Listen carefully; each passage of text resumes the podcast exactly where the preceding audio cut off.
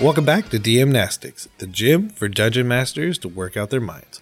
I'm DM Neal, aka Joke Maniac, and with me today is a wonderful co host that I've had several times, and now I'm having him once again. And that wonderful someone is me, James Introcaso. I'm very excited to be back here, Neal. I got my DM towel all ready, washed it this morning, rang all the sweat out of it, and I am ready to lift some mental iron with you. Well, good. I'm pumped. Let's do this. Well, we'll jump right into it because there's no tie back episode. So we're just going to be talking about DM Nastics number 75, Humble Beginnings. There was a break in the normal show, so I took the opportunity to just make up some random DM Nastics. And this one was getting some character prompts putting them all just in a lump pile of characters, if you will, and seeing if the DMs on the forums could take those random threads and tie them together. And that's what we're going to be talking about today. Because, and if you don't have a session zero, or even if you do, what gets generated could be just quite the mess of characters and backstories. So, kind of a quick prompt on how to try and get them all to work together. So, with that though, James, I believe you had a pick you wanted to showcase from the forums. Yeah, yeah. So essentially, right, you threw out all these characters and you threw out all these amazing questions for people to answer, and folks rose to the challenge very well, I think. There's a lot of good stuff there, but uh, I'm a particular fan of Blake Ryan. Shout out to Silver Dragon Patreon Blake Ryan, who is also one of my favorite people to interact with on Twitter. And, you know, so he talks about how you bring your party together, and he's got for this specific party party, a gnome sorcerer fled a swamp and made it to a sleepy harbor town where he meets a half orc bard, a halfling monk, and they invite him to assist them escorting a caravan to the city of 10,000 flags. Along the way, they get to know another caravan guard, the Dragonborn Ranger, or the Dragonborn Ranger. Mid journey, the caravan's attacked by a horde of goblins. Caravan leader orders the group to flee to nearby ruins. In the ruins,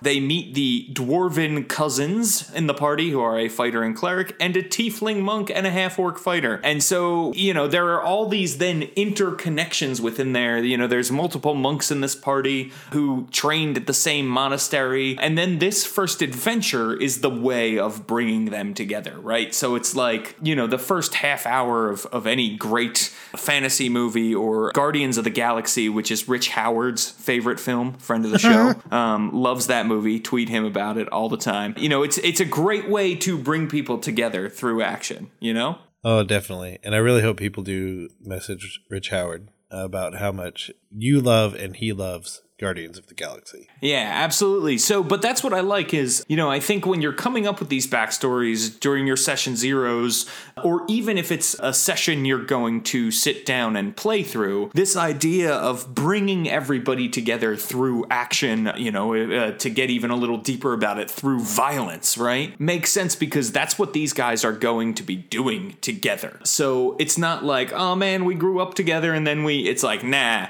we are forged in the fires of goblin bandits together, and that's how we all know each other. And then we have these interconnecting webs that help bring us together. These two people are cousins. These two people trained at the same monastery. And so it's like you've got the Groot and Rocket best friend relationship within the greater context of a group of heroes coming together. So, you know, or uh, to put it in terms Rich Howard would like, right? Like Batman and Robin know each other really well, but then sometimes they work with larger groups of heroes you know, but Batman and Robin have each other's backs in a special way. So I like to see those smaller connections in bigger groups, and I like the bigger group to come together through, you know, some sort of action, which is great. Definitely. So for mine off the forums, I want to give a special shout out to Lexurium and tell you you should go check that one out because it's really, really long and really awesome. But the one I will talk about is actually from DM Rowan, where the idea to bring them all together is to essentially create like a pirate campaign or a seafaring campaign. You know, because one of the people has a treasure map tattooed on their body. So, you know, that could be the catalyst for the whole campaign. And you could almost make it like everyone's kind of been together and then this person finally reveals like, "Oh yeah, I have a treasure map tattooed on me. We should totally figure that out." And then essentially they're talking about a campaign in a world where like it's common. So then it makes sense for everyone to just jump on board I guess literally just go out on an adventure. Yeah, and I agree, right? Again, the same way like it makes sense to bring people together through action as opposed to, you know, sitting in a bar and a sign goes up and all of a sudden, I mean, that's fine if you need to jump into it quickly. That's a fine way to do it. But if you're playing a longer campaign, it benefits you to have some sort of story like this and to have a world where it's like, yeah, like this is this is kind of the economy, right? This is how people fuel their day-to-day lives. This is how they they get their paycheck and get fed and it makes perfect sense right? We're coworkers. We all work together fighting pirates or being pirates or you know avoiding pirates whatever it is uh, it makes sense that this is sort of the backbone of the world and the economy and you would be a big part of it right?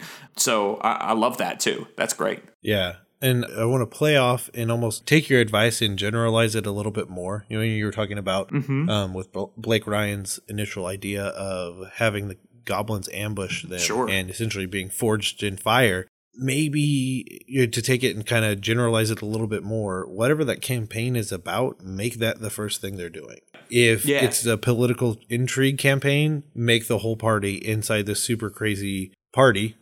Where there's a bunch of political people and they're all moving around doing their own specialized thing that they would do eventually figuring out the rest of the party is doing the same thing. Or maybe they're all immediately working together to like work over the crowd and figure out the things that they want. But essentially the thing that the campaign is about it mm-hmm. should be like the first thing that you do. So it sets the tone and gets everyone kind of jazzed up right away Yeah, totally. It totally does. You know, I love that. Even if you're maybe not going to come back to that political intrigue, it's like, you know, I want a little bit more of a prologue adventure. It's great to start with that and then come back to that because it, it gets to be that moment in the movie where it's like, oh, remember how they started with that weird thing and it was kind of like, what is that? And uh, and then we forgot about it. Well, now it's back and it was totally way bigger than we ever thought it was going to be, right? It's the moment when yeah. you're like, oh, that guy who stole the idol from Indiana Jones at the beginning of Raiders of the Lost Ark is actually going to be the main villain for this whole movie. You know, that's kind of a fun way to bring that stuff in. I, I love that. And I love to plant those seeds early so they can grow into giant plot trees that you can knock down onto your players. that was a great analogy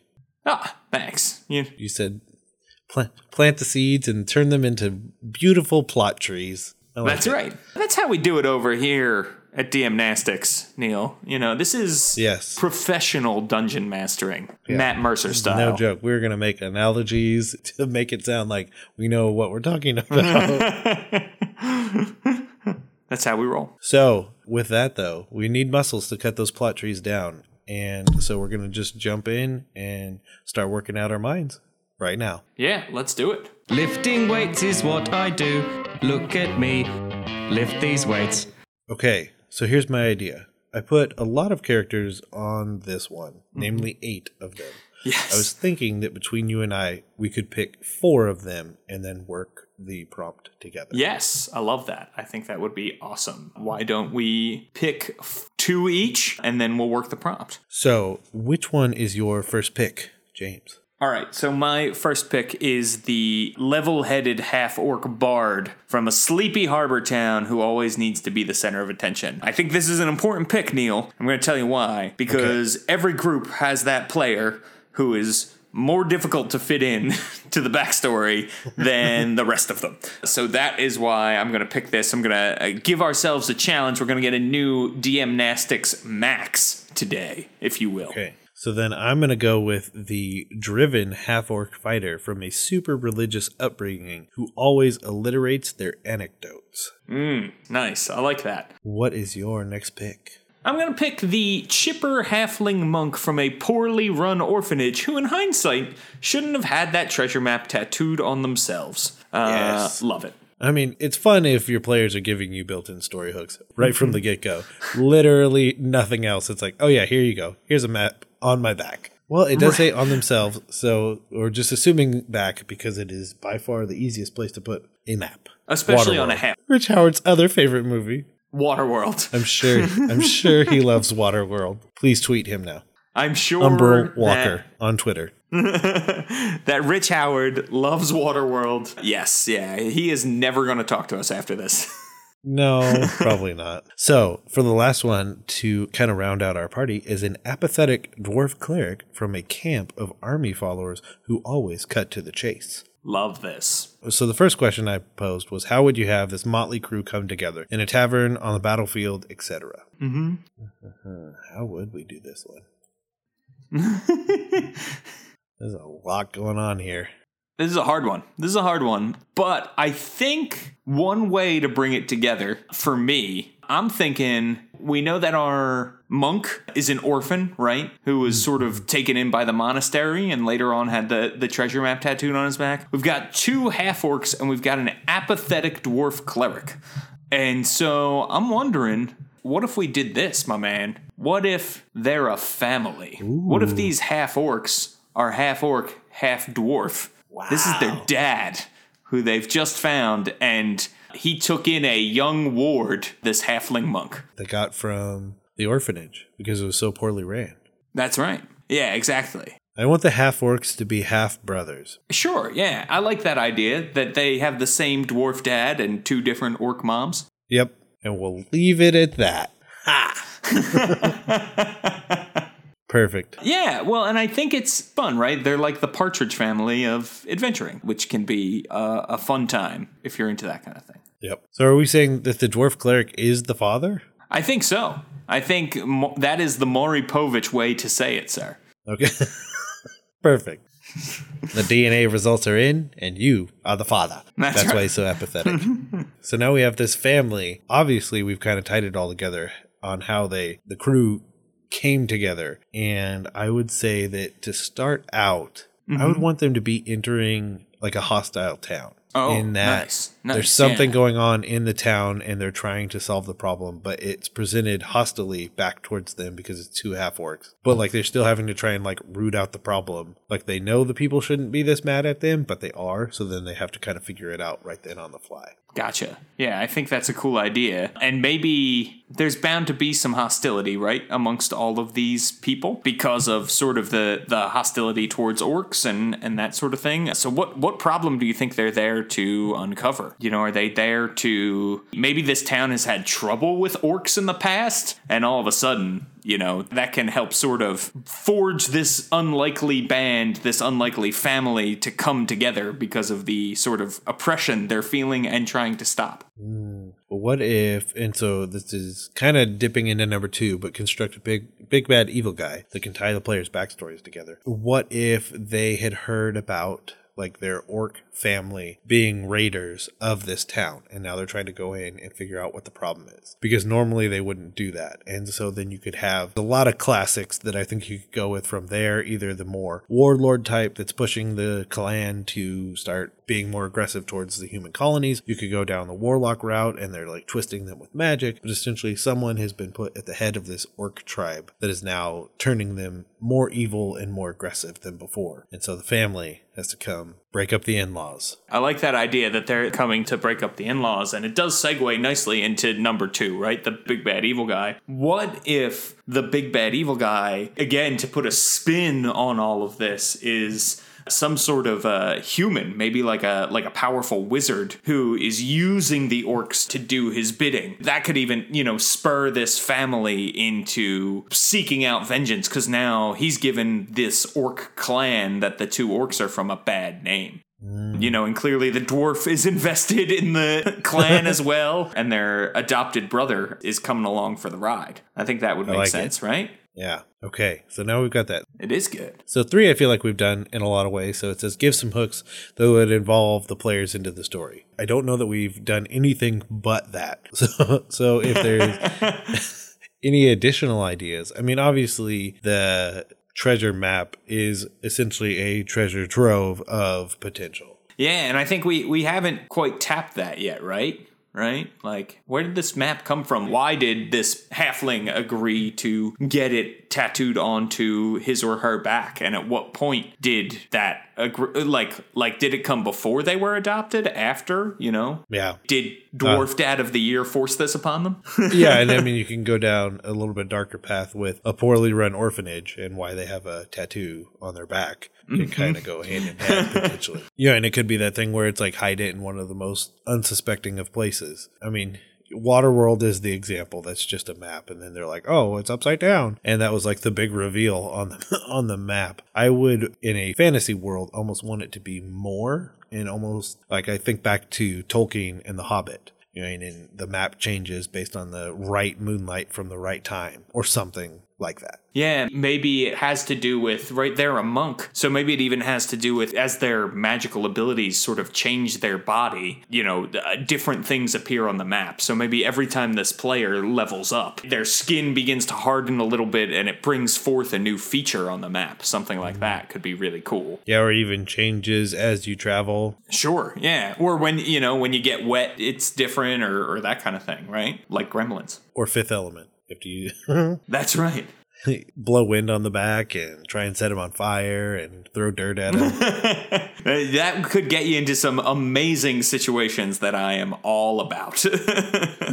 Heart, you just give him a hug and it changes the map. yeah, but I feel like we could sit here all day long and come up with cool ideas on mhm. how to make a treasure map a plot hook. so, should we move on to question number four? How would you tie some players' backstory together behind the scenes? I mean, I think we've done that, right? That if they're a family, I think it becomes then what is the relationship between these guys and their father? You know, how, how has all that come to be? Did have they just recently found each other? You know what I mean? Mm-hmm. What do you think happened there? Yeah, I think that there'd have to be some time of separation and maybe only for one. So if you think that one of the half orc is super religious upbringing, it could be that it's because you and you have a dwarf cleric. So it could be that that one brother was with the dwarf cleric father, whereas the other one grew up in the sleepy harbor town. So like what transpired during that time of separation could be a really big kind of behind the scenes thing that like they don't talk about the time when they were apart. Yeah, I love that. I think that's great. And then the fact that, you know, the father is a little bit more apathetic and maybe has lost his way, is, is sort of going through the motions and the ritual of observing a god, but isn't mm-hmm. actually, maybe his heart isn't in it anymore, but the son still is. You know, maybe there's something that has happened there as well. And maybe the father always wanted to find his bard son, but, you know, the mother of the child wouldn't let that happen or that sort of thing. There could be some great resentment there, especially since the father then went and adopted this halfling. So, you know, there, there could be some real resentment of like, well, why would you go adopt someone when you knew I was out there without a father, right? Oh yeah, and then I mean, if we want to go all the way back, that could be. It almost starts with the three, and then they find the fourth in like session zero or the first session. Ooh, I like that. Yeah, yeah, that could be really cool. I'm on board, Neal. at the sleepy harbor town that he was from. Mm-hmm. I want to play. I want to play. I am in. Done. All right. So number five. Is there anything else we would want to add in? You know, I think here's what I want to add in. Just a little a little another nugget is that the dwarf dad adopted the halfling after learning about the treasure map on the halfling's back. And so now it's up to the players to decide like is that because the apathetic dwarf is just looking for a retirement fund or does he actually care about this kid, you know? And I think you can create some interesting drama with that certainly. So uh, that would be the one little nugget I would suggest to the players like, "Hey, what do you think of this?" I like it a lot. Would you add anything? I mean, the rest of the dwarf background is he's from a camp of army followers. I'm trying to think of like apathetic, grizzled old dwarf. And he just makes me so happy of just like a character that would get played in any game. so I, I don't think I'd add mm-hmm. anything, but I think I'd just really play up those aspects of the character just to make for some really fun RP moments. Definitely. Well, and I think you've got some great moments where, like, if he grew up in an army camp and two of these other adventurers grew up alongside him, like, do they have other parents, right? Parents in quotation marks. Mm-hmm. Who have helped take care of them in the it takes a village sort of tradition of child rearing, which could be really cool if they have like this big military background and then our bard, who is already out of place as a half orc bard, is even more out of place then, and that helps play up that that drama and that sort of tension between them and the other characters. But they're still in a world where they all need each other, and through that they all care about each other. Definitely. And so the final thing I'll add is one of the best character prompts from the list. Egotistical tiefling monk from the Dusty Mountains who had their lost legs replaced with enchanted wood.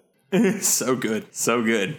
Yeah, that's the uh, that's the character who joins the party when your buddy Frank is like, "Hey, can I get in on that?" Yes. Then, then you got to work them in halfway through, right? That's awesome. And the enchanted wood magically teleports them back to the, where the wood came from. And so then when Frank doesn't show up, you can just say that, oh no, he disappeared. exactly, exactly. So, with that, sir, I say we've done it. We've done it once again. We have. We have. I am swole right now. Definitely. So, where could people go to hear you being more swole, talking to amazing people like DM Mitch and DM Neal from the Dungeon Masters block? they can go to don't split the podcast don'tsplitthepodcastnetwork.com. I am the part owner of that podcast network with Rudy Basso. I host a podcast called Tabletop Babble where we do advice and news and reviews and things like that. And we have great guests like you and Mitch on. And then I also write and produce a podcast called Have Spellbook Will Travel, which is a comedic radio play that's all about like an adventuring party and it's starting to heat up. We're getting deep into the storyline now so it's great. Please check that out and there's tons of other awesome podcasts there as well. We have a podcast called venture maidens that's an all female actual play podcast. We have a podcast called game o'clock that's all about video games. The one and only mike shea of sly flourish hosts a podcast called the dm's deep dive Yes. uh, where he does a super deep dive into one particular topic, not unlike Dungeon Masters Block. And so, yeah, that is uh, that's what we got going on over there in that network. And then I uh, I have a blog where I write about fifth edition stuff. It's called World Builder Blog at worldbuilderblog.me. So check it out. Or worldbuilderblog.com, the ENnie award winning blog, sir. Don't don't leave that off. Let people know. Yes, the the current reigning ENnie blog champion, Oh, we'll say, yes. until I am inevitably dethroned uh, in uh, this summer. Uh, so, but uh, I was if in, possibly in a few months. Possibly in a few months. Right, right, exactly. So there you go. So, yeah, that is where I am. Where can people find you, Dungeon Master Neal? Well, if you wanted to, you can always email us at dmnastics at gmail.com. And if you wanted to follow us on Twitter, you could do so at dmnastics, all lowercase, all one word, where you can catch all of our daily dmnastics. And for everything else on the network, you can always go to blockpartypodcastnetwork.com. But above all of that, I want to implore you, the listener, to join the forums and take part in these challenges and exercises, as well as all of the other conversations being had. That's right, Neal, right? We want people to uh, head on over there Yes. to dungeonmastersblock.freeforums.net and try some DMnastics so your players don't ask, Do you even lift Oh, I could barely lift my right arm because I did so many. I don't know if you heard me counting, I did over a thousand. Just watch out for the guns. They'll get you.